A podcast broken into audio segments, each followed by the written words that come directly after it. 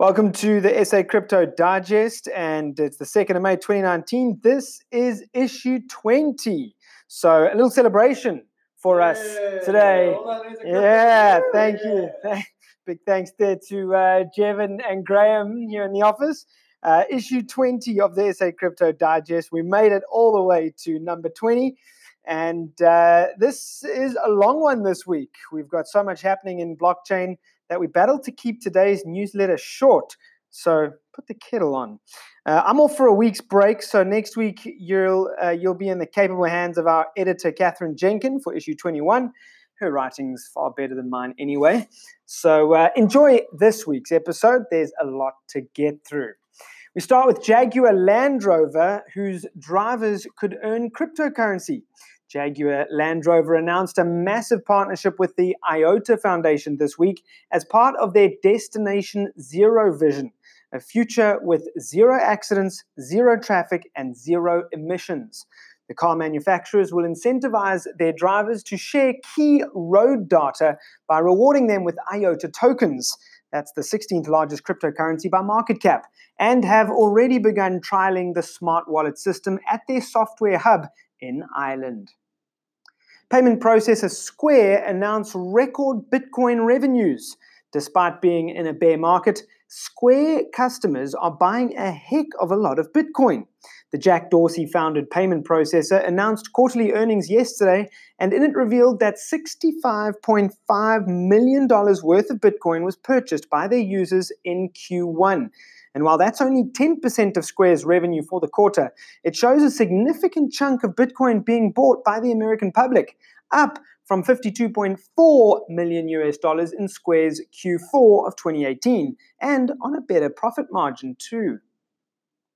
Bitfinex now looking to raise $1 billion. The troubled crypto exchange Bitfinex could be clutching at straws. Chinese crypto trader and Bitfinex shareholder Dong Zhao has revealed that the exchange wants to raise $1 billion in an initial exchange offering, IEO, to foreign private investors. Zhao added that the minimum buy in for these private investors is $1 million, with 1 billion tokens available at a dollar each. Bitfinex are claiming that these exchange tokens would act as trading fee mechanisms much like Binance's BNB token. Meanwhile, it was also revealed the, that um, USD Tether, Bitfinex's stablecoin, is only backed by a 74% equivalent of actual US dollars, and not the 100% they formerly claimed, causing Tron's Justin Sun to back out of a USDT rewards program earlier this week. Central banks of Singapore and Canada successfully perform cross border blockchain payment. The Monetary Authority of Singapore announced this week that it has completed a cross border payment experiment between themselves and Canada using blockchain technology. Ledger Insights revealed that the Bank of Canada had been working with Accenture on their blockchain project named Jasper, while Singapore were working with JP Morgan's Quorum technology. The two separate payment networks were connected using hashed, time locked contracts, allowing for an instant and cheaper cross border payment settlement without the need for a trusted third party, as of course is normally used in cross border payment settlements. Amazon released their blockchain service to the public. Not satisfied with standard cloud computing dominance, Amazon are entering Enterprise Blockchain as a Service, otherwise known as BaaS, as well. After making their blockchain software platform available for selected preview late last year, Amazon announced this week that customers in the eastern region of the US will be able to create their own blockchain network, add nodes, and deploy decentralized applications and smart contracts.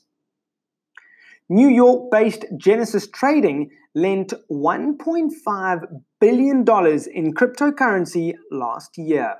In only one year, Genesis Global Trading, a crypto lending platform for institutional investors, say they lent out a total of $1.5 billion in cryptocurrency to institutional borrowers. These borrowers include hedge funds and other financial firms who used the loaned cryptocurrencies to short other digital currencies, hedge investments, or finance business operations. At the time of the report, the OTC crypto brokerage said they had $183 million in active loans in the first quarter, denominated in Bitcoin, Ether, Ripple, and Bitcoin Cash. You can find an interesting story on the New York Times reporting on that one. What else is happening? Moody's released a report of widespread, widespread corporate blockchain adoption, but warns of systemic risk.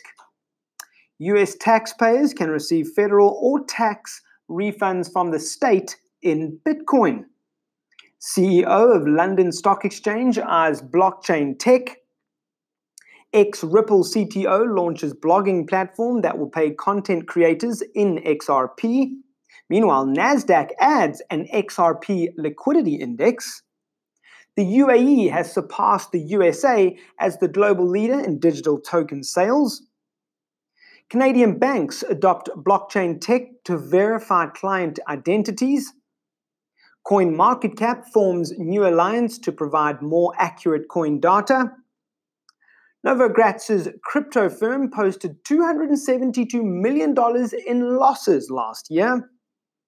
Bitcoin SV overtook Dash after a 3% spike this week. Australian fast food chain announces acceptance of crypto payments.